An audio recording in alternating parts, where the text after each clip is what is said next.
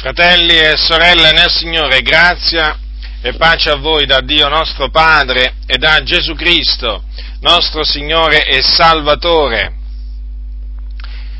I cattolici romani chiamano la cena del Signore Eucaristia. Questo è un termine che viene dal greco Eucaristia, che significa ringraziamento. Questo nome gliel'hanno dato a ricordo del ringraziamento fatto da Gesù Cristo prima di rompere il pane e di distribuire il calice nella notte in cui fu tradito, perché appunto fu nella notte in cui fu tradito che Gesù istituì la cena, quella che noi chiamiamo la cena del Signore. Ora, i teologi della Chiesa Cattolica Romana, a proposito di questo eh, sacramento, così lo chiamano anche, sacramento, noi lo chiamiamo ordinamento perché è più corretto, eh, loro lo chiamano sacramento e appunto fa parte di uno dei sette sacramenti della Chiesa Cattolica Romana, è molto importante. E a proposito di questo, di questo loro sacramento affermano che l'Eucarestia è il sacramento che sotto le apparenze del pane e del vino contiene realmente corpo, sangue, anima e divinità del nostro Signore Gesù Cristo per nutrimento delle anime. Mm, perché affermano questo? Perché secondo eh, la teologia papista l'ostia, che viene usata nella, nella comunione, perché così anche viene chiamata, Dico, l'ostia nelle mani del prete diventa il corpo, sangue, anima e divinità di Gesù Cristo. Questa, questa dottrina o questo, diciamo, processo di trasformazione di sostanza si chiama transustanziazione. Ora, quello che loro dicono eh, a tale riguardo veramente, eh, ha veramente del del, dell'assurdo. E naturalmente vi devo leggere queste cose e altre cose che concernono la messa per poi confutarle uno per uno, perché qui ci troviamo veramente davanti a delle imposture generate dal diavolo che è il padre della menzogna.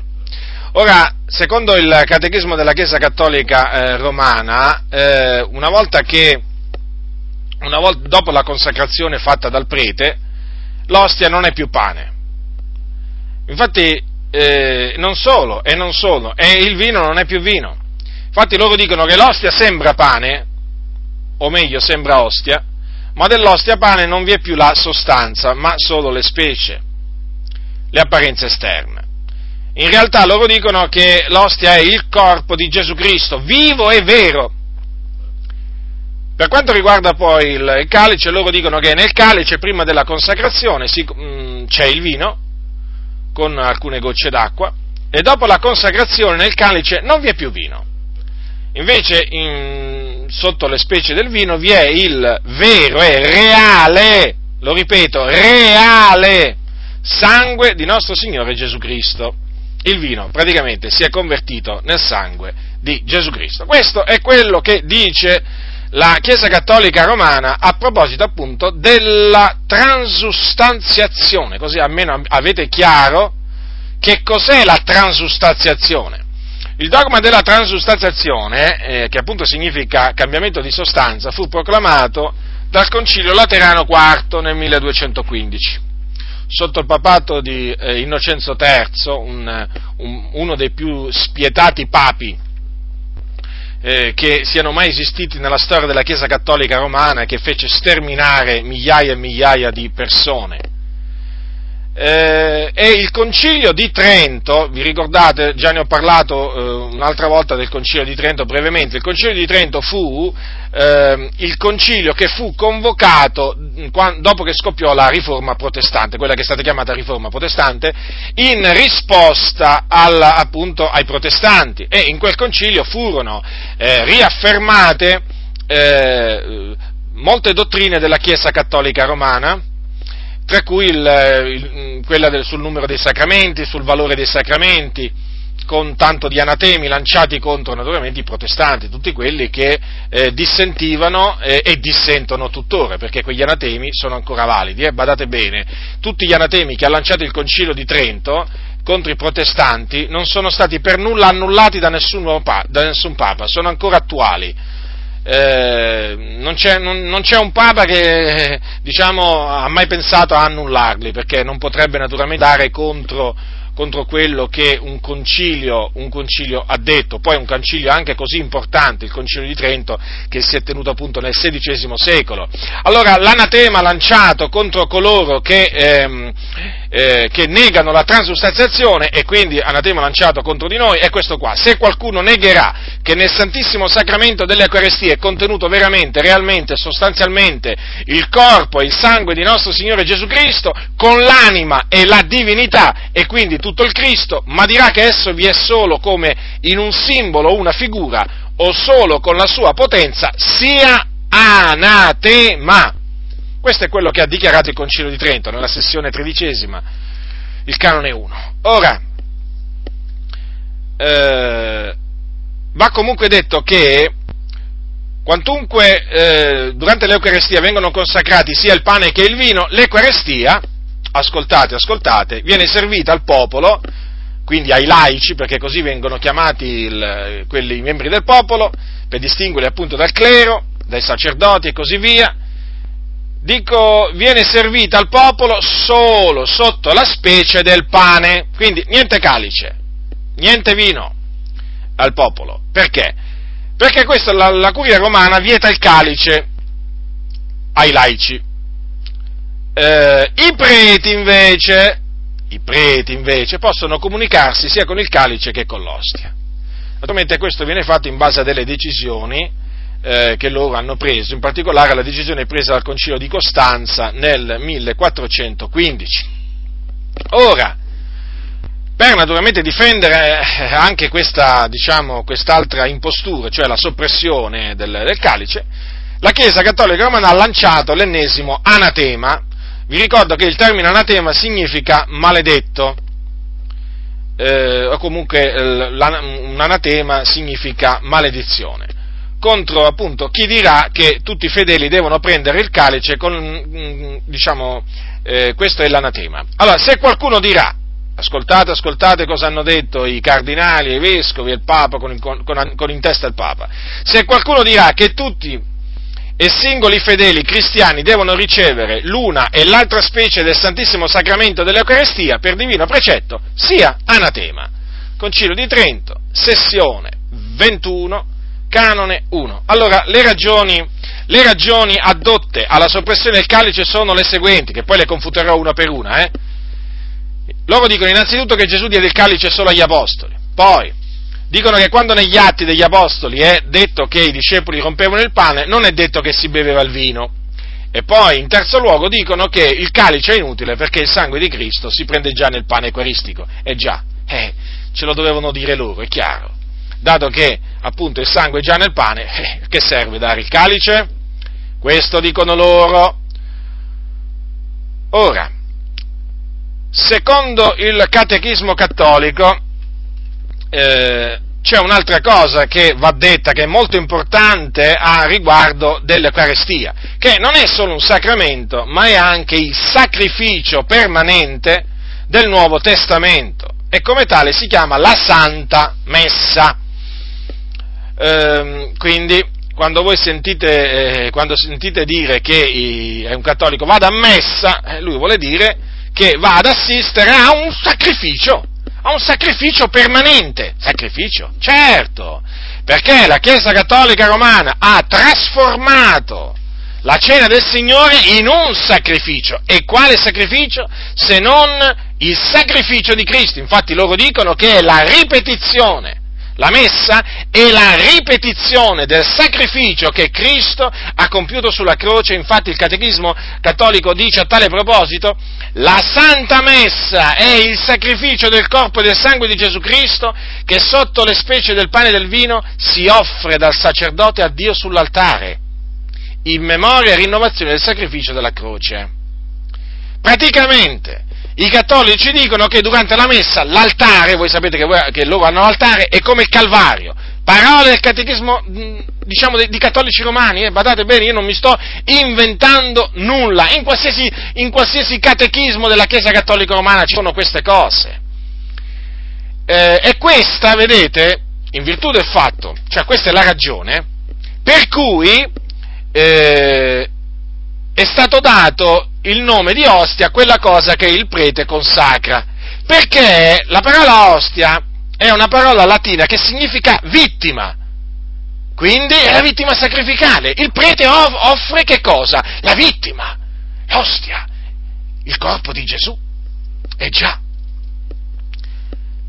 Ma allora, ma allora, se un sacrificio è anche propiziatorio? Ma certo che sì, dice la Chiesa Cattolica Romana. Infatti il Concilio di Trento, sempre quel famigerato concilio, ha affermato quanto segue. Il Santo Sinodo insegna che questo sacrificio è veramente propiziatorio e che per mezzo di esso, se di vero cuore, con retta fede, con timore e riverenza ci avviciniamo a Dio contriti e pentiti, noi possiamo ottenere misericordia e trovare grazia in un aiuto propizio. Placato infatti da questa offerta, il Signore, concedendo la grazia e il dono della penitenza, perdona i peccati e le colpe anche gravi. Concilio di Trento, sessione ventiduesima, capitolo 2. Ora, eh, e naturalmente eh, i, preti, eh, i preti, sono i sacerdoti, appunto, no? come nell'Antico Testamento, sotto la legge, i sacerdoti avevano di che offrire a Dio sull'altare, e così anche i preti, essendo dei sacerdoti, eh, hanno di che offrire sull'altare e, offrono, mh, mm, diciamo, e offrono niente di meno che il corpo di Gesù Cristo in sacrificio per i peccati degli uomini dei, dei vivi e anche dei morti, perché infatti la messa viene fatta anche, come vedremo fra poco, anche per i morti. Quando si dice dunque che è veramente propiziatorio, cosa significa?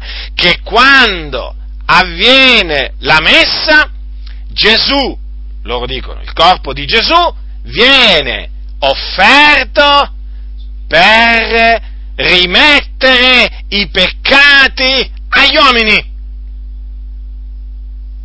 Ora, naturalmente, anche qui c'è l'anatema del Concilio di Trento. Infatti hanno detto, sentenziato quanto segue, se qualcuno dirà che nella messa non si offre a Dio un vero e proprio sacrificio o che essere offerto non significa altro se non che Cristo ci viene dato a mangiare, sia anatema. Concilio di Trento, sessione 22, canone 1. Andatevi a leggere questi anatemi del Concilio di Trento, ce ne sono a decine, a decine, riguardo a, riguardo a, a, ogni, a tutti i sacramenti, riguardo alla dottrina della giustificazione, perfe, diciamo, eh, della giustificazione che loro insegnano, naturalmente che è una dottrina sbagliata, insomma, è pieno di anatemi quel, quel, quel, concilio, quel concilio di Trento.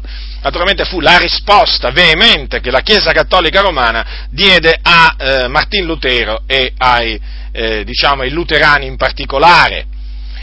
Ora, come ho detto prima, come ho detto prima, la messa eh, eh, non è un, solamente eh, off, diciamo, un sacrificio propiziatorio offerto per i peccati dei vivi, ma anche, anche per i morti.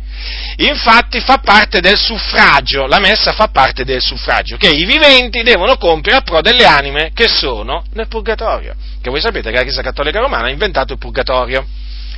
E infatti loro dicono che la messa è uno dei mezzi con cui si possono, diciamo, eh, alleviare le pene eh, di coloro che so, delle anime che sono nel purgatorio eh, uno dei mezzi perché ci sono anche le preghiere, le indulgenze, le elemosine, le opere buone, ma in particolare e soprattutto le cose si erge la messa.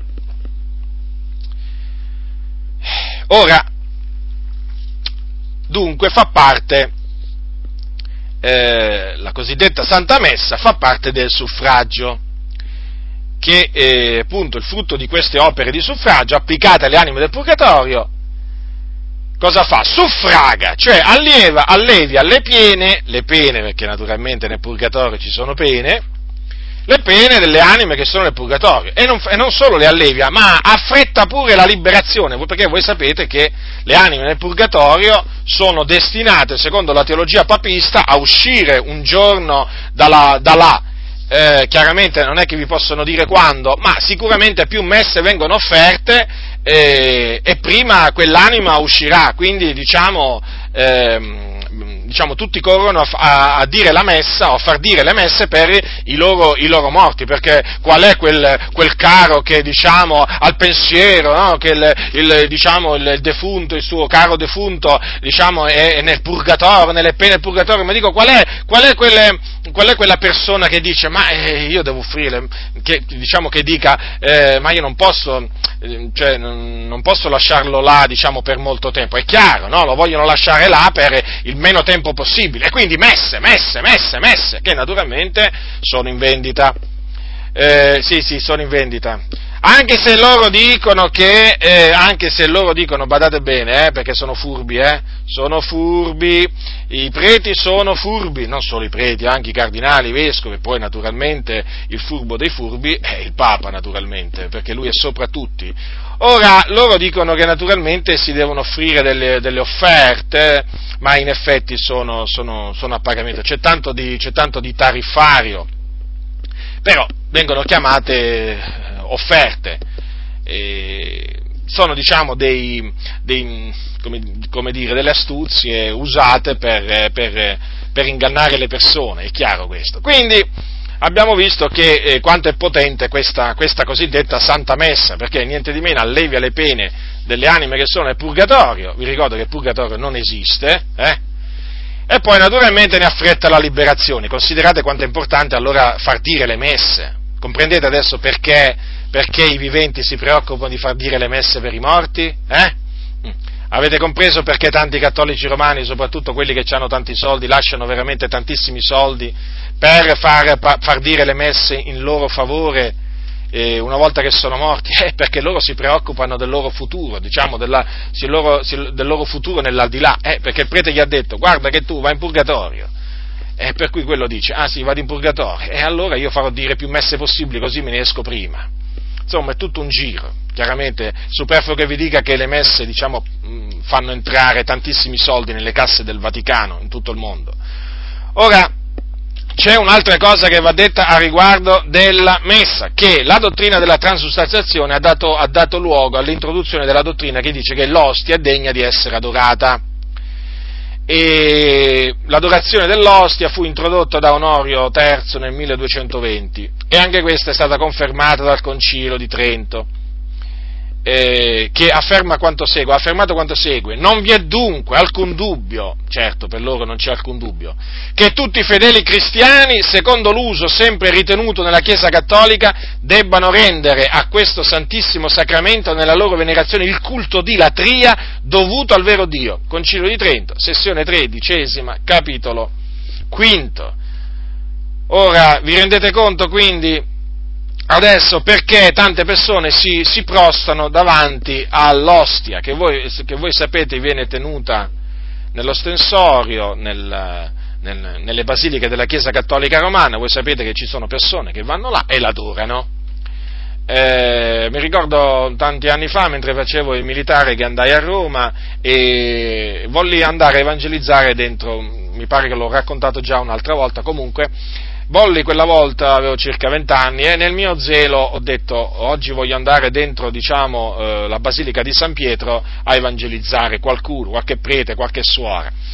E allora mi ricordo che entrai e adocchiai una, un, diciamo, una, una suora che era tutta in raccoglimento lì in una parte della basilica, mi avvicinai e cominciai a parlarle del Signore e eh, questa, questa, donna, uh, questa, donna, a un certo punto eh, mi ha detto, giovane, eh, fa, si inginocchi che adoriamo Gesù, ehm, che è là. Gli ho detto dove? Gli ho detto, eh, mi ha detto è là, nell'ostensorio. No, gli ho detto, quello non è Gesù, quello, quello non è affatto Gesù e io non piego le mie ginocchia davanti a una cosa del genere. E quella donna chiaramente si prostrò invece e si mise ad adorare, adorare l'ostia. E, ehm, eh, anche, qui naturalmente, anche qui naturalmente c'è l'anatema, eh, c'è un altro anatema lanciato contro di noi, eh, per, eh, diciamo, contro quelli che dicono appunto che l'ostia non va, non va adorata. allora eccolo qua l'anatema. Se qualcuno dirà che nel santo sacramento dell'Eucarestia Cristo, unigenito figlio di Dio, non debba essere adorato con culto di latria, anche esterno, e quindi che non debba neppure essere venerato con qualche particolare festività, ed essere portato solennemente nelle processioni secondo il lodevole ed universale rito e consuetudine della Santa Chiesa, o che non debba essere esposto alla pubblica venerazione del popolo perché sia adorato e che, sia, e che i suoi adoratori sono degli idolatri, sia anatema. Concilio di Trento, sessione 13, canone 6. Dunque, avete notato dunque eh, in, che cosa, in, che cosa, hanno eh, mutato cioè che, che opera di trasformazione fa, ha fatto la Chiesa Cattolica Romana a riguardo della cena del Signore, proprio la, la, la sfigurata, praticamente è irriconoscibile, irriconoscibile. Eh, mi rattrista, eh, mi rattrista eh, molto, ehm, diciamo, non sentire, non sentire mh, mm, più pastori evangelici confutare questa abominazione, perché di abominazione si tratta della messa della Chiesa Cattolica Romana. Perché io mi domando, eh, mi domando ma se quando eh, la verità è attaccata, eh, cioè noi non la difendiamo, ma come possiamo dire di amare la verità? Come possiamo affermare di amare? Diciamo di essere nella verità ma quando qualcuno attacca la verità, quando qualcuno con i suoi sofismi, con i suoi vani ragionamenti, eh, deforma la verità, l'adultera, che faremo? Staremo zitti? E come mostreremo il nostro amore verso la verità se staremo zitti? Eh? Come si fa a stare zitti? Eh? Come si fa a stare zitti dinanzi a queste cose che la Chiesa cattolica romana dice a riguardo della cena del Signore. Io vi domando come si fa a stare zitti. Io non ce la faccio. Io mi domando come facciano alcuni veramente a stare zitti, ma io lo so perché come fanno a stare zitti. Siccome hanno, gli hanno messo il bavaglio, è chiaro, riescono a stare zitti. Certo, hanno il bavaglio, hanno il bavaglio, ma in molti pastori hanno il bavaglio davanti alla bocca e questo veramente lo si vede veramente a un chilometro di distanza se non più. E infatti quando arrivano alla Chiesa Cattolica Romana cominciano a tremare come le foglie, cominciano a tremare come le foglie. Pensate se Lutero avesse tremato dinanzi al Papa, pensate se John Hass avesse tremato davanti al Papa, pensate, pensate se Calvino o Zwingli o altri riformatori eh, avessero tremato dinanzi alla Chiesa Cattolica Romana. Ma quando mai sarebbe scoppiata la riforma protestante? Ma quando mai? Ma quando mai? Ah, veramente riflettessero veramente oggi molti pastori eh, al coraggio che hanno avuto quegli uomini eh, il coraggio che hanno avuto quegli uomini quando si sono levati in favore della verità, perché in questo bisogna dire si sono levati in favore della verità. È vero, difettavano, avevano dei loro difetti, certamente, quanto a conoscenza, certamente avevano delle, delle lacune, questo naturalmente noi non lo neghiamo, però quando per esempio Lutero confutava la, la, la transustanziazione o quando Calvino confutava la transustanziazione non c'era niente da dire, perché anche se diciamo, le confutazioni erano diverse dei due, perché eh, Lutero comunque sia affermava la consustanziazione, che comunque è sempre una falsa dottrina, però comunque andava sempre contro la transustanziazione e a quel tempo confutare la transustanziazione significava attirarsi veramente le ire, le, le ire del papato scomuniche, si rischiava l'arresto, si rischiava la vita si rischiava la vita. E quegli uomini ebbero il coraggio, sì, di confutare questa, la, la, messa della Chiesa Cattolica Romana. E oggigiorno, a distanza, di, a distanza di, di secoli, io mi reputo veramente, diciamo, eh, come dire, io sono contento di poter fare quello che hanno fatto tanti miei predecessori e sono contento di fare quello eh, che è costato la vita a tanti miei, a tanti miei fratelli eh, ora cominciamo a confutare, a confutare, la messa. Allora, voglio cominciare eh, non, dalla, eh, non dalla transustanziazione che ho citato per primo, ma dalla soppressione del calice. Allora, innanzitutto va detto che Gesù nella notte che fu tradito, eh, eh prese del pane e dopo aver reso grazie lo ruppe e disse, questo è il mio corpo che è dato per voi, fate questo in memoria di me. Parimente, dopo aver cenato, prese anche il calice, dicendo, questo calice è il nuovo patto nel mio sangue, fate questo ogni volta che ne berrete in memoria di me. Questo è scritto in primo Corinzi, al capitolo 11, versetto 23, versetto 25. Dunque Gesù istituì la cena con del pane e del vino, quindi non solamente con del pane, e dunque, dato che lui diede il pane e diede anche il calice, deve essere dato sia il pane che il calice a tutti i fedeli. Il calice naturalmente contiene il frutto della vigna. Ora, la Chiesa Cattolica Romana, eh, come vi ho detto prima, ha addotto delle eh, giustificazioni a questa soppressione allora, per quanto, diciamo, per quanto, riguarda la prima giustificazione, rispondiamo in questa maniera. È vero che Gesù diede il calice solo ai suoi apostoli. Eh, è vero questo, ma infatti quando Gesù istituì la cena non c'erano tutti i suoi discepoli, c'erano solo i dodici apostoli. Ma questo semplicemente perché lui volle mangiare la Pasqua solo assieme a loro e non assieme a tutti i suoi discepoli. D'altronde il Signore fa quello che vuole. Ma non, non, fece questo perché aveva classificato i suoi discepoli in due classi, eh? Eh, il clero e i laici, no? Nella maniera più assoluta. Questa è una, è una, distinzione che ha introdotto la Chiesa Cattolica Romana nel tempo, ma all'inizio, al principio non era così. E poi, e poi va detto anche che eh, se è vero che il calice lo diede solo ai suoi eh, apostoli, è anche vero che anche, anche, il pane diede solo ai suoi apostoli, quindi che dovremmo fare? Che dovrebbe fare la Chiesa Cattolica Romana? Eh? Per coerenza non dovrebbe dare il pane neppure ai, ai laici. Non solo non dovrebbe dare il calice, ma non dovrebbe dare neppure il pane, quindi vedete come si contraddice. Eh, poi in risposta alla seconda giustificazione diciamo questo, che il fatto che negli atti degli apostoli ci sia scritto che i discepoli rompevano il pane, ma non c'è scritto che bevevano il calice, non significa che, che non bevevano il calice del Signore. Anzi, noi siamo sicuri che il calice del Signore lo bevevano, in ubbidienza all'ordine di Cristo. Infatti Gesù aveva detto, eh, bevetene tutti, quando, eh, quando preso il calice rese grazie e poi lo diede ai suoi, disse loro bevetene tutti, quindi lo distribuì loro. E poi ricordatevi che quando l'Apostolo Paolo eh, parlò ai santi di Corinto, a riguardo della cena del Signore, disse queste parole, or provi l'uomo se stesso e così mangi del pane e beva del calice. Quindi vedete? E a chi si riferiva là, se non a tutti i credenti della chiesa di, eh, della chiesa di Corinto? i quali appunto dovevano accostarsi alla cena del Signore dopo aver esaminato se stessi e dunque potevano bere anche il calice, e dunque i ragionamenti della Chiesa Cattolica Romana sono vani, si vanno a scontrare con quello che dice la Sacra, la Sacra Scrittura. E poi infine, diciamo anche questo, a riguardo della loro terza, diciamo, eh, giustificazione eh, loro dicono che il sangue è, mm, è, contenuto già nel pane. Ma allora noi diciamo, una, diciamo, questo, ma allora se è così, perché i preti bevono anche il calice, oltre che mangiare il pane? Anche loro dovrebbero limitarsi a mangiare il pane. Che fanno invece loro? Si comunicano con il sangue di Cristo due volte non una sola? Perché se loro dicono appunto che nell'ostia c'è il corpo, il sangue, anima e divinità di Cristo, eh, allora si dovrebbero accontentare solo dell'ostia. No, invece no, prendono pure il calice i preti.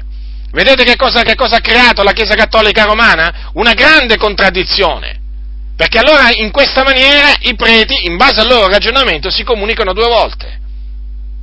Dunque non può essere, non può essere assolutamente che, eh, che, sia come dice la Chiesa Cattolica Romana. La Chiesa Cattolica Romana ha annullato la parola di Dio con la sua tradizione.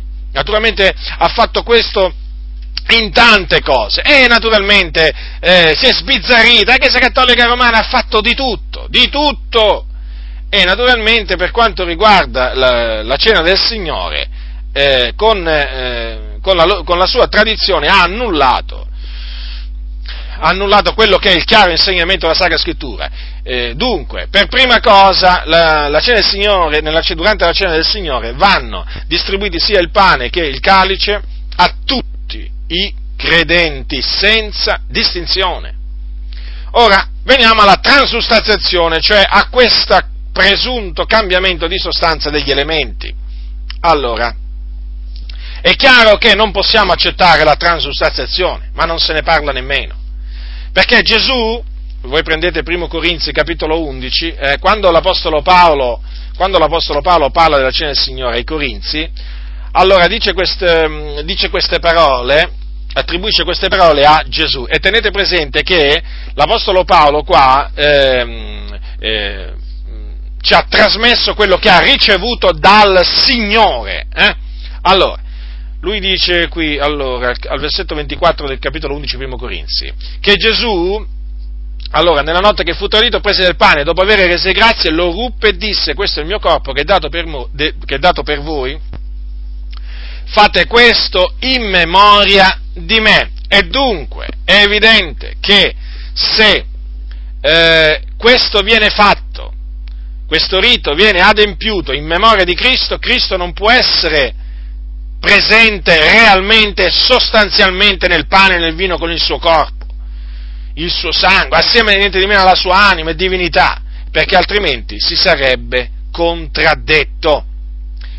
E poi c'è un'altra cosa da dire, che la cena del Signore è l'annunzio della morte del Signore finché Egli viene, Quando, come, dice, come dice l'Apostolo Paolo, ogni volta che voi mangiate questo pane e bevete di questo calice, voi annunziate la morte del Signore finché egli venga. Ora, se il Signore deve ancora venire, non è venuto dentro l'ostia, eh?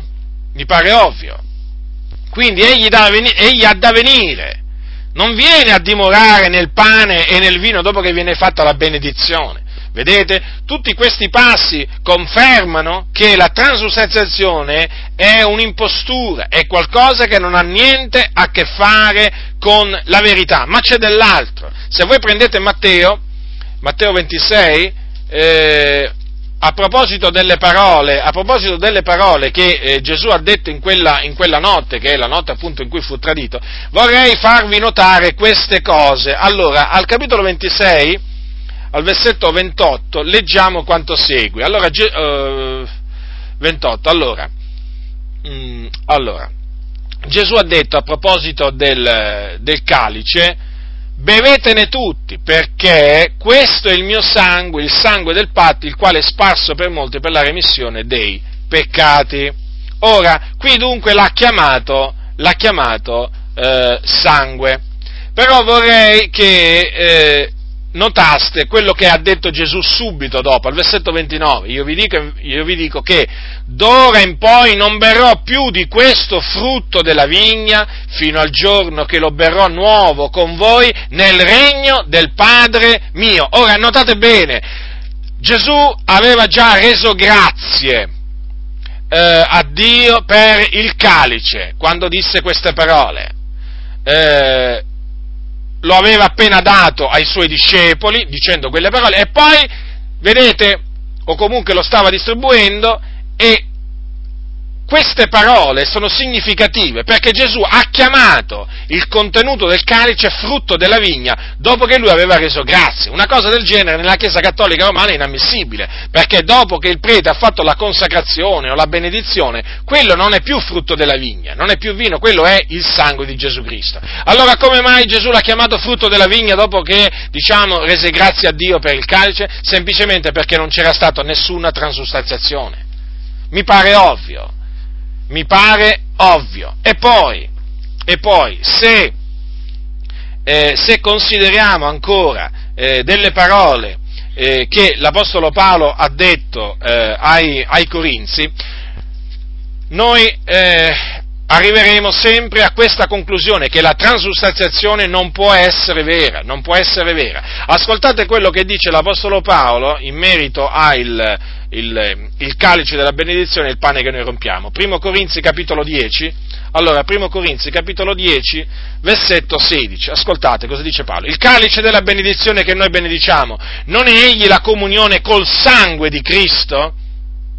Il pane che noi rompiamo non è egli la comunione col corpo di Cristo? Ora, badate, badate molto bene eh, a queste parole perché stanno a indicare che quando noi beviamo il calice del Signore abbiamo comunione col sangue di Cristo E quando mangiamo il pane abbiamo comunione col corpo di Cristo. Quindi questo esclude che il vino ed il pane possano essere il vero sangue di Cristo e il vero corpo di Cristo, come invece dicono i teologi cattolici romani.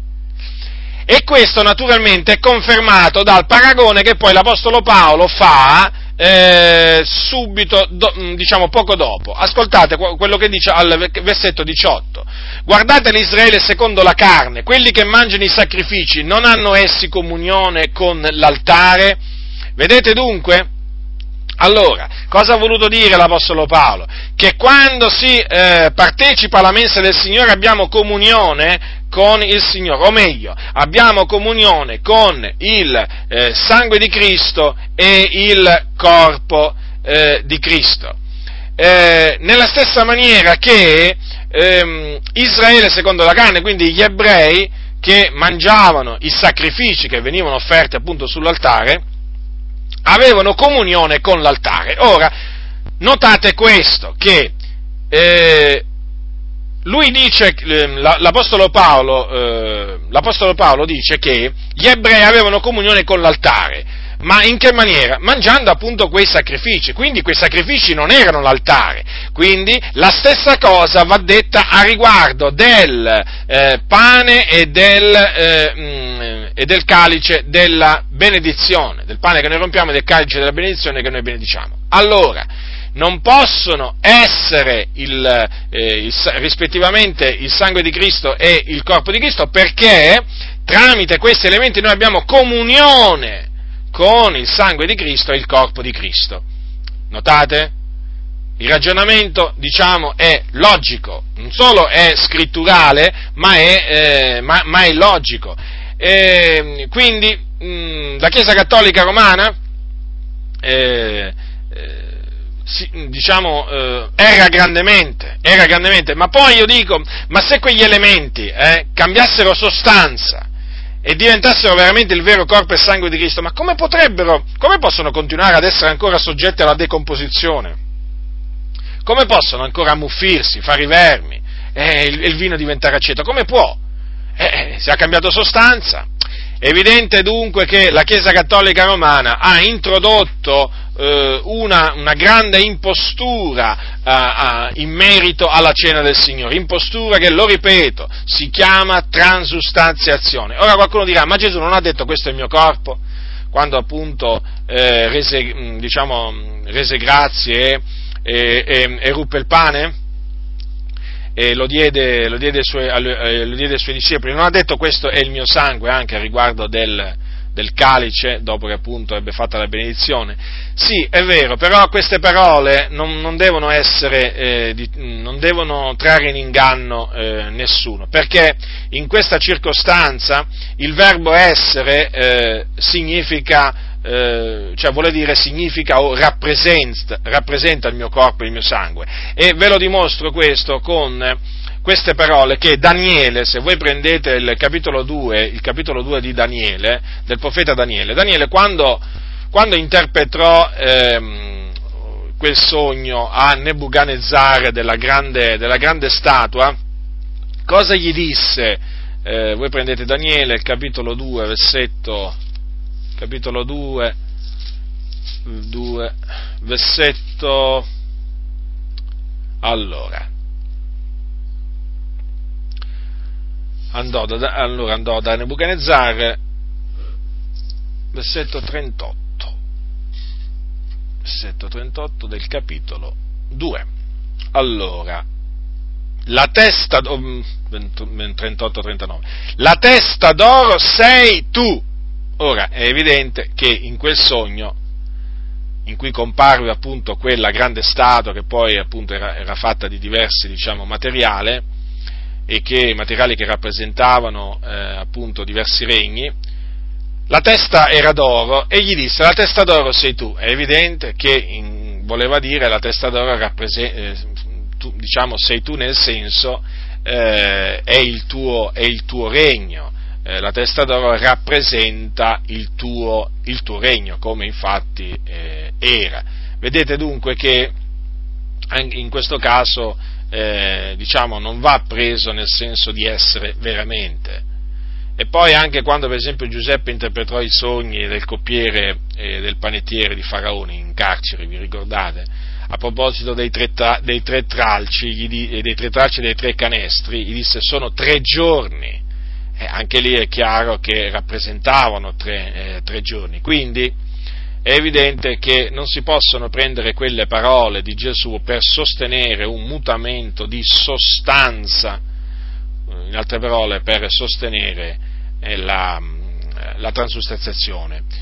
E comunque sia, eh, anche se eh, naturalmente noi riteniamo, insegniamo che il, eh, il vino eh, rappresenta, cioè ciò che è nel frutto della vigna rappresenta il sangue di Cristo, il sangue, il sangue del patto, mentre il pane eh, rappresenta il corpo di Cristo, eh, anche se chiaramente affermiamo questo, è evidente che non, nessuno di noi deve essere portato a disprezzare questi, eh, questi elementi, perché chi disprezza viene giudicato da Dio. Eh, come eh, furono giudicati da Dio i santi, molti santi di Corinto, che furono colpiti da Dio con la malattia e anche con la morte, perché la Bibbia dice, l'Apostolo Paolo dice in 1 Corinzi, al capitolo 11, chiunque mangerà il pane o berrà del calice del Signore indegnamente sarà colpevole verso il corpo ed il sangue del Signore. Eh, Dunque, eh, chi mangia e beve, come dice sempre l'Apostolo Paolo, mangia e beve un giudizio su se stesso se non discerne il corpo del Signore. Quindi il fatto che noi eh, spieghiamo quelle parole, questo è il mio corpo, questo è il mio sangue, diciamo, eh, dicendo, che, eh, dicendo, che, quegli elementi rappresentano, eh, rappresentano il corpo, il pane rappresenta il corpo di Cristo e il frutto della vigna il sangue di Cristo, non significa che noi sminuiamo l'importanza, l'importanza di quegli elementi nella maniera, nella maniera, più assoluta.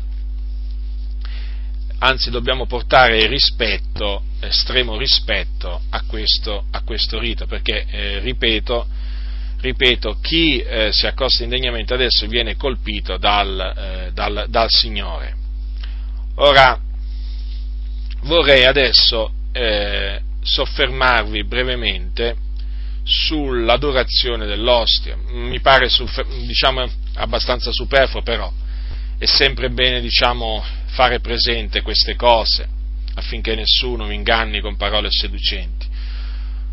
Ora, l'adorazione dell'ostia è idolatria. Eh, certamente avete sentito prima il, il, l'anatema, che, l'anatema, che, il Concilio di Trento ha lanciato contro quelli che affermano che adorare, coloro che adorano l'ostia sono idolatri, ma noi non è, ci, non è, che ci, impauriamo davanti a questi anatemi della Chiesa Cattolica Romana, anche perché sappiamo che questi anatemi, come, come li hanno lanciati, così sono tornati sulla loro testa. Eh, ora è idolatria, il Dio è spirito e quelli che l'adorano bisogna che l'adorino in spirito e verità, questo ha detto Gesù. Certamente eh, quando Gesù disse Dio è spirito si riferiva al Padre, eh, anche Gesù è degno di essere adorato perché dice, già mentre era sulla terra fu adorato, poi il Signore adesso ha detto tutti gli angeli di Dio l'adorino, infatti in cielo, in cielo Gesù è adorato, ma anche il Signore Gesù va adorato eh, senza, senza diciamo, utilizzare diciamo, niente di immateriale, statuine, immaginette e meno che meno la, diciamo, la, il pane il pane, noi, il pane che noi rompiamo, perché quello comunque sia rimane pane. Rimane pane e non ha subito nessuna trasformazione di sostanza, quindi rimane pane, come anche il frutto della vigna rimane, rimane, rimane frutto della vigna, e quindi non c'è divinità là. Vedete l'errore della Chiesa Cattolica Romana quanto è grande, cioè niente di meno arriva a dire, arriva a dire che eh, sotto le apparenze del pane e del vino l'Eucarestia contiene realmente corpo, sangue, anima e divinità. Badate bene a queste parole, eh? pure la divinità. È chiaro che questo ha portato all'adorazione dell'oste, però noi rifiutiamo, rifiutiamo queste, eh, diciamo questa, questa, adorazione eh, perché sappiamo bene che mettersi a, eh, mettersi a adorare un pezzo di pane o un, un, il frutto della vigna, quantunque siano stati benedetti, quantunque rappresentino il, eh, il corpo di Cristo e il sangue di Cristo, è idolatria. Dunque eh, fuggite, eh, riprovate queste, queste abominazioni della Chiesa cattolica romana. Adesso passiamo al, alla confutazione della presunta ripetizione del sacrificio di Cristo che eh, avviene quando eh, c'è la messa. Ora, innanzitutto, eh, innanzitutto va detto questo, che eh, è contraddittorio dire che la, eh, l'Eucarestia è la ripetizione del sacrificio di Cristo, eh, perché eh, perché per essere tale almeno doveva essere eh, istituita dopo il sacrificio di Gesù Cristo, invece no, guarda un po', stato, Gesù l'ha istituita prima eh, che lui offrisse il suo, il suo, corpo ed il suo sangue, quindi ripetizione di che? Cioè non può essere ripetizione di qualcosa che ancora quando Gesù l'ha istituita non era avvenuta. E questo naturalmente è un chiaro, una chiara contraddizione in cui cade la Chiesa eh, la, Chiesa cattolica, la, la, Chiesa cattolica romana. Ora, eh, poi c'è anche un'altra cosa da dire. È vero che la Chiesa cattolica romana non nega che la, l'Eucarestia sia l'annuncio della morte di Cristo, però vedete, eh, si contraddice anche in questo caso, perché non si può ammettere che la cena del Signore sia contemporaneamente l'annuncio della morte di Cristo e la morte stessa di Cristo ripetuta. Sono due cose che non possono camminare assieme. Quindi diciamo che eh, questa cosiddetta eh, ripetizione del sacrificio eh, di Cristo eh, si annulla, si, annulla, da sé, ma noi andiamo avanti perché è sempre bene, è sempre bene eh, proporre anche altri argomenti per confutare queste asserzioni della Chiesa cattolica romana. Ora abbiamo visto prima che Gesù ha detto fate questo in memoria di me e, eh, e Paolo dice che ogni volta che noi mangiamo questo pane e beviamo di questo calice noi annunziamo la morte del Signore finché Egli viene.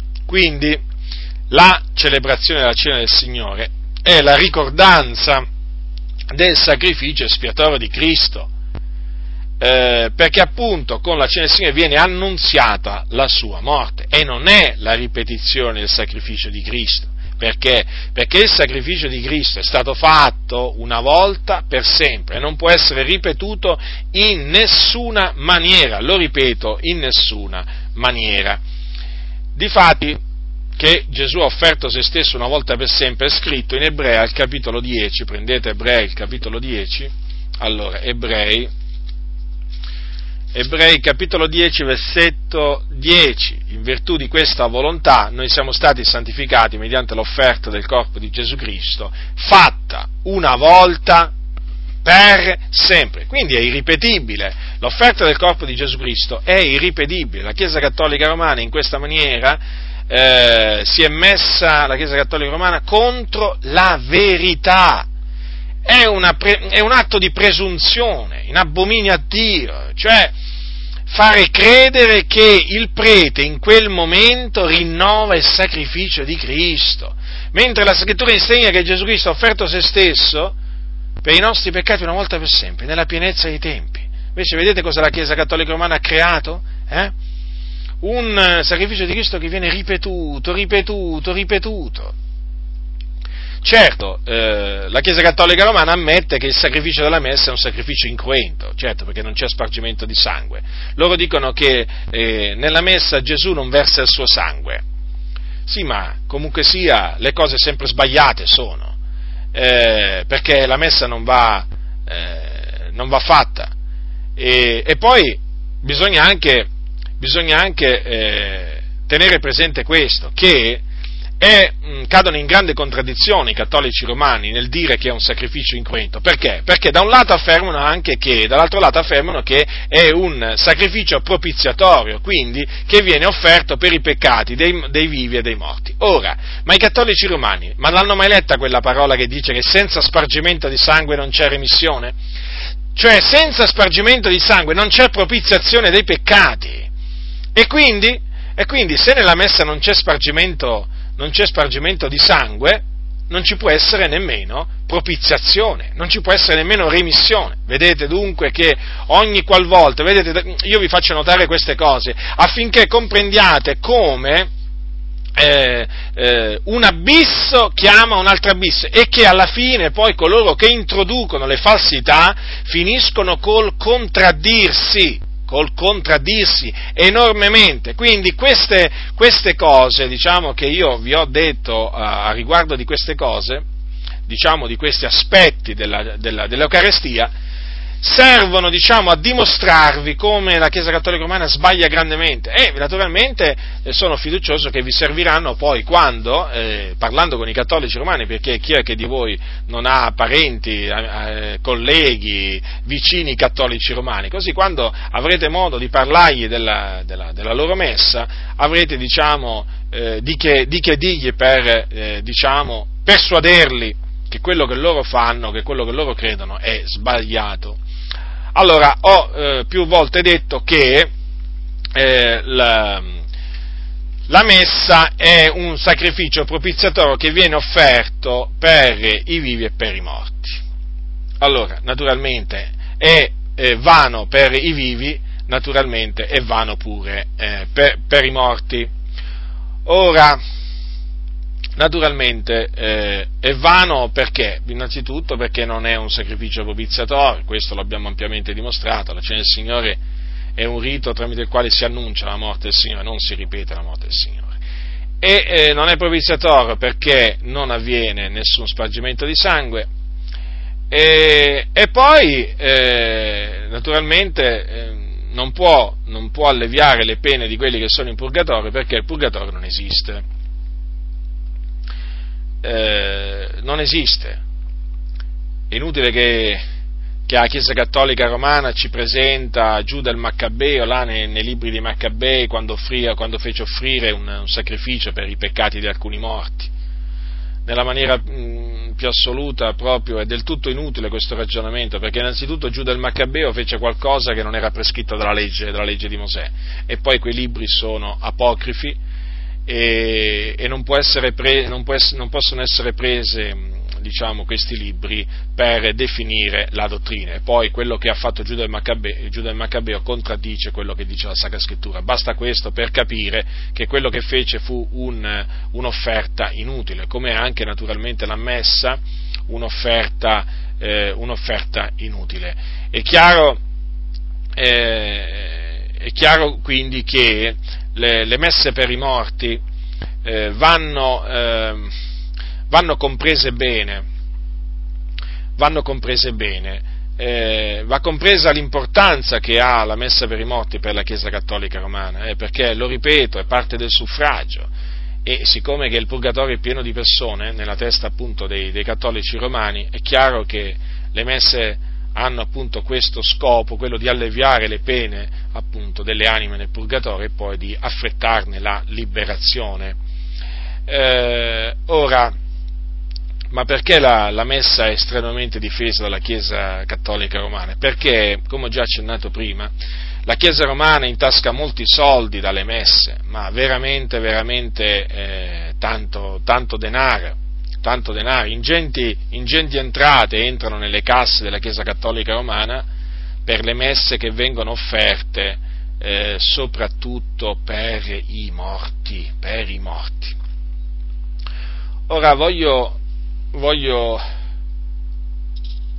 voglio, concludere, voglio concludere, questa mia, eh, vabbè poi ci, superfluo che naturalmente confuti le messe in onore dei santi, perché fanno pure le messe in onore dei santi, ma voglio concludere eh, avvertendovi, fratelli, da una consuetudine, mettendovi in guardia da una consuetudine che ormai ha preso piede praticamente quasi in tutte le comunità evangeliche, che è quella di recarsi alla messa funebre per i propri, per qualcuno, per qualche conoscente, per qualche parente eh, morto, deceduto.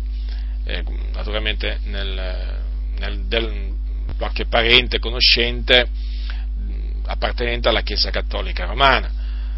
Ora, questa consuetudine è un'infrazione, una trasgressione della parola del Signore, perché vi ho dimostrato che la, messe, la messa è, è, un'opera infruttuosa delle tenebre, non, non c'è il minimo dubbio su questo, basta, basta, considerare la transustanziazione, basta considerare il fatto che viene detto che niente di meno è un'offerta propiziatoria per i vivi e per i morti, cioè basta considerare questo per stare lontani, rimanere lontani da esse, però ci sono molti pastori che nella loro ignoranza incitano i credenti a recarsi alle messe funebri quando muore un loro conoscente o un loro parente cattolico romano. E la ragione addotta è, ma noi, noi, noi siamo la luce del mondo, noi dobbiamo dare buona testimonianza ai cattolici romani.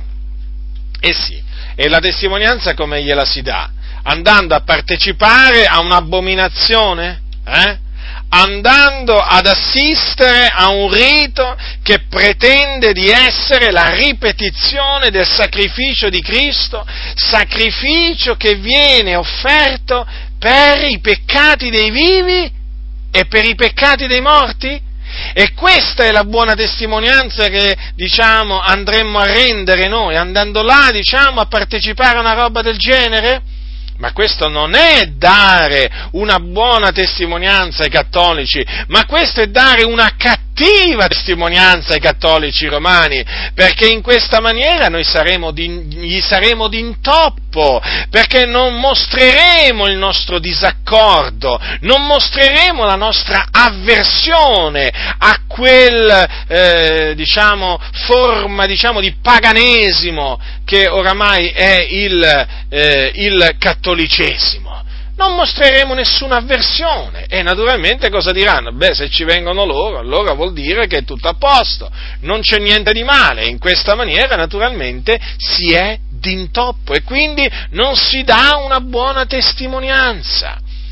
In altre parole, la buona testimonianza si dà camminando nella luce e se si cammina nella luce non si partecipa alle opere infruttuose delle tenebre. Mi pare ovvio, sono due cose che non possono andare assieme se si cammina nella luce non si cammina nelle tenebre, se si cammina nelle tenebre, nelle tenebre non si cammina nella luce. Ora, se camminiamo nella luce, come Dio è luce, ma come possiamo noi sentirci attirati a una funzione religiosa eh, che viene considerata la ripetizione del sacrificio del nostro Signore e Salvatore Gesù Cristo? Mi volete spiegare mi volete spiegare che cosa spinge? Che cosa spinge ad andare a una tale funzione? Certamente non lo spirito della verità, ma qualche spirito seduttore. E siccome che oggi spiriti seduttori vengono lasciati in pace nelle comunità, eh, vengono proprio aiutati, proprio quasi vengono aiutati i spiriti seduttori nelle comunità, non è che vengono combattuti,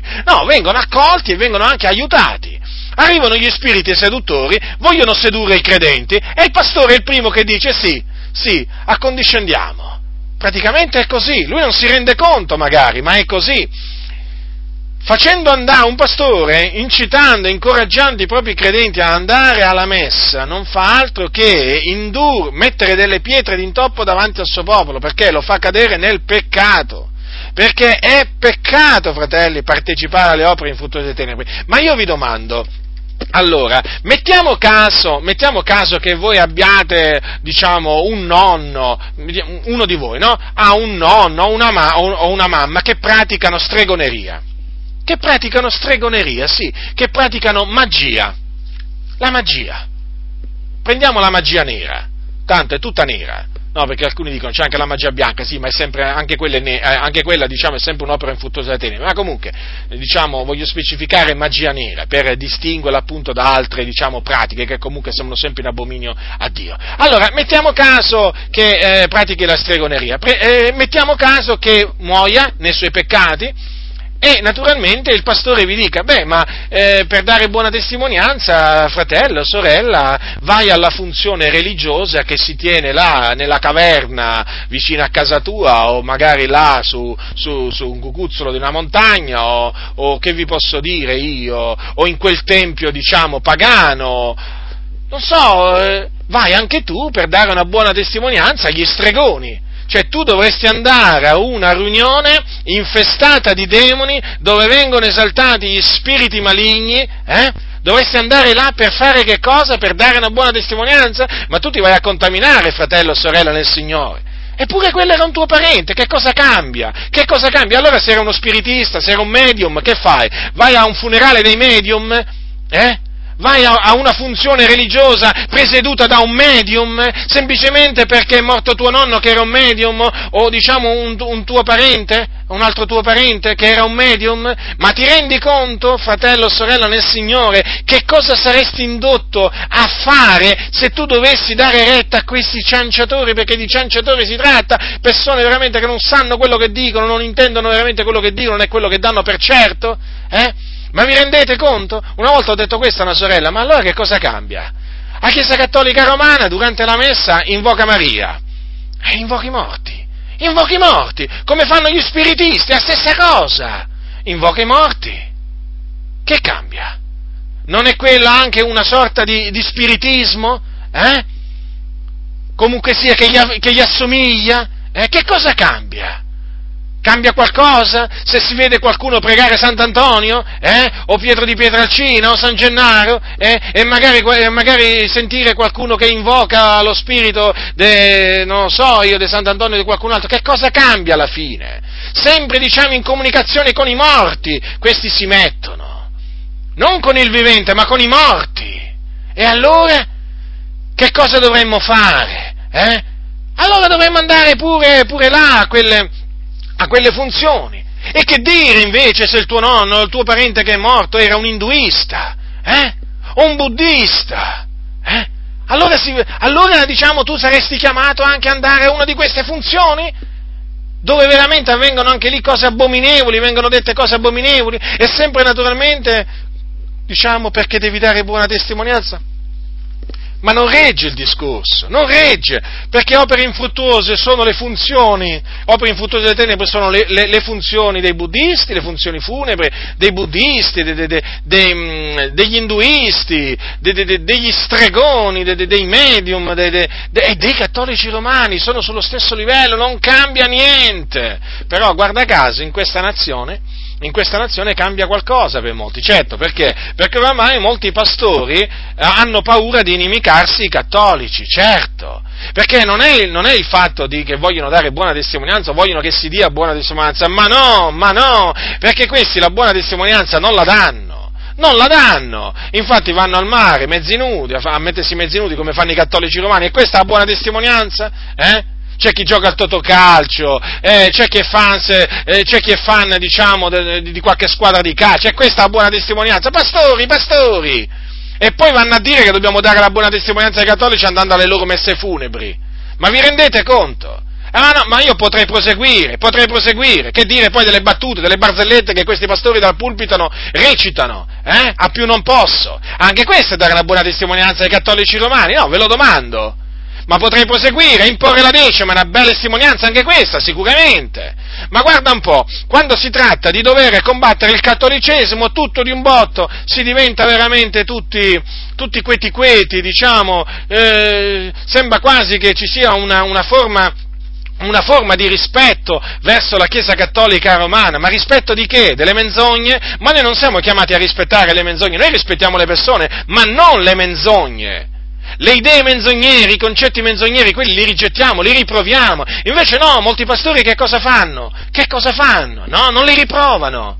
No? Quelle cose non le riprovano nella Chiesa Cattolica Romana, perché se li vogliono tenere amici, non vogliono la persecuzione, non l'avete ancora capito perché non confutano la messa dal pulpito, non l'avete ancora capito perché non confutano il papato, perché non confutano il culto a Maria, perché non confutano l'Ave Maria, eh? Perché non confutano, diciamo, gli idoli della Chiesa Cattolica Romana e l'idolatria? È semplice, perché hanno paura della Chiesa Cattolica Romana. Se li vogliono tenere amici, vogliono avere rapporti di buon vicinato. Le persecuzioni del passato non vogliono che ritornino. Eh già, perché è un disonore. Per loro è un disonore. Per noi è un onore essere perseguitati dai cattolici romani. Non lo reputiamo affatto un disonore. Ma ecco che questi pastori tacciono, hanno il bavaglio, come vi ho detto prima. E allora zitti, zitti, zitti. Fratello, vai, sorella vai, che Dio ti benedica, poi magari ritorna, dal, ritorna dalla funzione religiosa, oh fratello, gli dice, magari no, ma magari c'è andato pure il pastore, perché il pastore naturalmente gli dà manforte, magari la, la, la incoraggia pure in questa maniera, ah che benedizione, benedizione, come che benedizione? benedizione nel vedere un prete che, che, che, che quando, quando, consacra l'ostia pensa di, di, offrire in sacrificio il corpo di Gesù Cristo? È quella la benedizione? Ma veramente qui oramai molti non capiscono più niente. Molti non capiscono più niente in mezzo al popolo di Dio, hanno la mente ottenebrata, non riescono più a discernere la destra dalla sinistra e la sinistra dalla destra. Purtroppo le cose sono a questo punto. Quindi questi pastori danno le loro cattive testimonianze. No, però quando si tratta, quando arriva diciamo, il cattolicesimo, eh, allora naturalmente lì si devono, devono diciamo, piegare, si devono piegare davanti, davanti, al cattolicesimo, è chiaro, è chiaro, questa è una forma naturalmente di ossequio verso il cattolicesimo, badate bene, eh? badate bene a non dare retta a costoro, perché costoro veramente sono persone che non, non, hanno l'anima a ciò che veramente è di Cristo, questi hanno l'anima al loro interesse, al loro interesse perché fratelli nel Signore, non, noi che siamo luci nel Signore non possiamo dare una buona testimonianza camminando nelle tenebre e trasgredendo la parola del Signore. Noi possiamo dare luce, illuminare le persone che stanno attorno a noi solo camminando nella luce e quindi astenendoci da ogni forma di male, da ogni apparenza di male. E badate che nella messa di male ce n'è tanto e ve l'ho dimostrato. Quindi alla fine devo dire chi ha orecchi da udire oda. Io potrei stare qui veramente per ore, per ore, per ore a scongiurarvi a non partecipare a queste cose diaboliche della Chiesa Cattolica Romana, ma vi, vi ripeterei sempre le stesse cose purtroppo eh, non, diciamo, non, è che non avrei diciamo, mo, molto altro da dirvi, vi, vi, dovrei ripetere sempre questo, non partecipate alle opere infruttuose delle tenebre, anzi piuttosto riprovatele, questo dice la Sacra Scrittura. E dunque, e dunque questi pastori non vanno ascoltati, non vanno ascoltati in questo che dicono, perché? Perché inducono, lo ripeto, a trasgredire la parola di Dio. Ma come si fa, io dico veramente, andare in un tempio d'idoli? Come si fa ad andare dove veramente è ricetto di demoni, in un luogo che è un ricetto di demoni, dove c'è un'atmosfera veramente tremendamente brutta, tremendamente brutta. Chi ha lo Spirito di Dio dentro veramente lo sente che quello è una funzione, si crea un'atmosfera diabolica, diabolica, proprio si avverte che lì ci sono i demoni che si rallegrano, si rallegrano nel vedere quella gente fare quelle cose inutili. Dunque del tutto proprio inutile, ma che vi dirò dannoso andare per un credente andare alla messa funebre di un proprio parente. Lo so, apparentemente sembra una forma di spietatezza, ma non lo è non lo è. Vi ho fatto l'esempio allora di un vostro parente che è induista o buddista e muore, muore diciamo, in quelle religioni. Che fate? Andate allora anche anche a quelle funzioni religiose, non pensa, però guarda caso quando arriva la Chiesa Cattolica Romana sembra quasi che tutti, non lo so io, pensano a un certo punto che la Chiesa Cattolica Romana è una Chiesa cristiana eh, e quindi parlano di Gesù, ma no, ma, sì parlano di Gesù, ma parlano di Gesù, ma però nei fatti proprio le parole di Gesù se le, se le mettono nei piedi, proprio, sotto i piedi, le calpestano a più, a più non posso, le parole degli apostoli pure, cioè la Chiesa Cattolica Romana romana, cioè non è che... Eh, non è che ama la verità la Chiesa Cattolica Romana, ma ve l'ho dimostrato a riguardo della messa. Ma Potrei parlarvi del papato, della confessione al prete, del battesimo dei bambini, eh, del, eh, posso, dell'estrema unzione, eh, della cresima, ma, ma, potrei parlarvi di tutti, di tutti, gli altri cosiddetti sacramenti della Chiesa Cattolica Romana e vi, veramente vi dimostrerei che anche lì veramente dicono delle cose false a più non posso, a più riprese. E poi che dire, se entrassi nel merito del purgatorio e se entrassi nel merito delle indulgenze, anche lì salterebbero fuori sempre menzogne, menzogne dopo menzogne. Ma quale cristianesimo? Ma quale cristian- di quale cristianesimo è portatore la Chiesa Cattolica Romana? La Chiesa Cattolica Romana è portatore di un pagane- di paganesimo, di una forma di paganesimo travestito da cristianesimo, è solo un'apparenza di cristianesimo quello della, della, mm, eh, della, della Chiesa della Chiesa Cattolica Romana. L'altro giorno mi ha chiamato uno, chiamato uno che ha visitato il nostro sito e mm, mi ha chiamato e, e, mi fa, ma senta signor Butindaro, sono capitato nel vostro sito e ho visto il libro confutatore sui testimoni di Geova. E io sono cattolico, volevo solo sapere se lei riconosce il Papa, ehm, ri, riconoscete il Papa voi? Eh, come capo della Chiesa. No, gli ho detto, guarda, gli ho detto, eh, noi non, non, lo riconosciamo proprio per niente il Papa come capo, come capo, della Chiesa. E poi naturalmente gli ho spiegato, l'ho esortato a convertirsi dagli idoli all'Iddio vivente. Insomma, gli ho detto un po' di cose, si è alterato un po', gli ha cominciato a dare fastidio. Ma è chiaro, ma nel momento in cui si parla ai cattolici romani, si parla ai cattolici romani, che cosa gli si dice? Ma che cosa gli si deve dire? Se non che veramente solo nell'errore, che sono morti nei loro peccati, nelle loro trasgressioni, che stanno andando dietro veramente a precetti d'uomini che voltano in spalla alla verità, precetti che li portano diritti diritti all'inferno. Che cosa gli si dice se non questo? E che veramente se vogliono essere salvati si devono ravvedere, confessare i loro peccati al Signore, abbandonarli e veramente credere nel Signore Gesù Cristo con tutto il cuore e uscire dalla Chiesa Cattolica Romana immediatamente, uscire uscito da esso, popolo mio, dice la Sacra Scrittura, separatevene, dice il Signore, io vi accoglierò, pa- vi accoglierò, il Signore dice, quindi non c'è comunione con i cattolici romani, ma che comunione ci si può trovare con persone eh, che quando vanno a messa pretendono di offrire il corpo di Cristo? Ma come? Con persone che, che adorano un pezzo di, di, di, di, di che, l'ostia? Cioè, comunione con queste persone. Ma come fa lo Spirito del Signore a rallegrarsi in un ambiente simile, a provare comunione, gioia, conforto? Come fa in un ambiente del genere? Eppure ci sono certi pastori che ci, ci, provano qualcosa di buono. Io veramente mi preoccupo, mi preoccupo fortemente, mi domando ma questi pastori sono veramente convertiti? Ma sono veramente convertiti. Ma come fa un servo del Signore eh, a prendere piacere in queste, in, a prendere piacere, sì, perché alla fin fine bisogna parlare in questi termini, come fa a prendere piacere nel vedere una sua pecora che va alla messa? Ma io mi arrabbio, io se vengo a sentire che un fratello va alla messa mi arrabbio.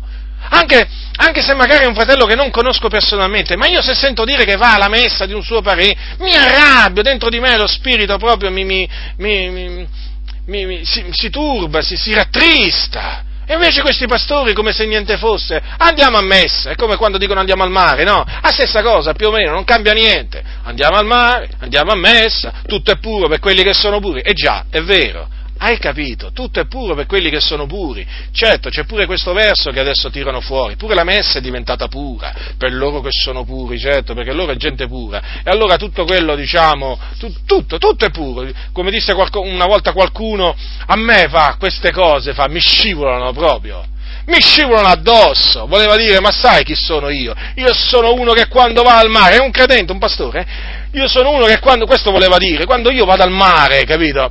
Ma a me non, non mi fa impressione niente. Io rimango puro, a livello mentale, a livello del corpo, io rimango puro, anche in mezzo alle persone nude, seminude, a me no, non mi tocca, non, non mi fa niente. Quanta ipocrisia, quanta falsità, quanta follia in queste parole. E così quelli che dicono, ma sì, ma noi andiamo a messa, ma non ci tocca, ci scivola tutto addosso. E infatti si vede come vi scivola tutto addosso. Rimanete contaminati, evidentemente non è qualcosa di puro, è qualcosa di impuro. Infatti vi contaminate proprio per questo, perché andate dietro a delle cose che sono impure. Non c'è niente da fare. Sono cose a livello spirituale, poi sì, naturalmente sono sono comportamenti questi che hanno poi delle conseguenze, hanno conseguenze a livello spirituale ma anche sulla carne, perché subentra una contaminazione di carne e di spirito. Vi piaccia o non vi piaccia sentire queste cose? È così. Ma per costoro, naturalmente, che oramai, che oramai diciamo, si sono creati loro, il, la, la, loro dottrina, si sono creati, sì, ormai si sono creati tutto un loro, un loro mondo particolare, eh, fratello, ma a noi queste cose qui fa, ma tu vedi del male dappertutto, ti vengono pure a dire, come vedo del male dappertutto? Cosa significa? Ma io il male lo vedo dove c'è, eh, dove non c'è non lo vedo. Eh, se è nascosto verrà fuori, ma se io non lo vedo non è che posso dire che là c'è il male. Ma sicuramente nella messa della Chiesa Cattolica Romana io lo vedo il male, se tu non lo vedi sono problemi tuoi, vuol dire che sei cieco. Sei cieco, ungiti, ungiti gli occhi con del collirio perché hai perso la vista. Fratello, sorella, hai perso la vista. Se tu non vedi niente di male nella, nella messa della Chiesa Cattolica Romana, eh, guarda che veramente ti devi mettere in ginocchio, ravvederti e tornare al Signore perché questo significa che non hai capito niente. Non hai capito niente. Spero che questa, questa sera invece tu che magari avevi delle idee confuse a riguardo de, proprio della messa, tu adesso abbia delle idee chiare e sappia rispondere non solo ai cattolici romani quando ti parleranno della messa, ma anche a quei pastori che nella messa, ci, nella messa funebre non ci vedono niente di male. Sì, Spero proprio che adesso tu abbia le idee così chiare che alla prossima occasione, guardando in faccia questo pastore, tu gli dica, fratello, tu erri grandemente, perché non solo non conosci le scritture, ma non conosci nemmeno quello che dice il catechismo della Chiesa Cattolica Romana in merito alla messa. La grazia del Signore nostro Gesù Cristo sia con tutti coloro che lo amano con purità incorrotta. Amén.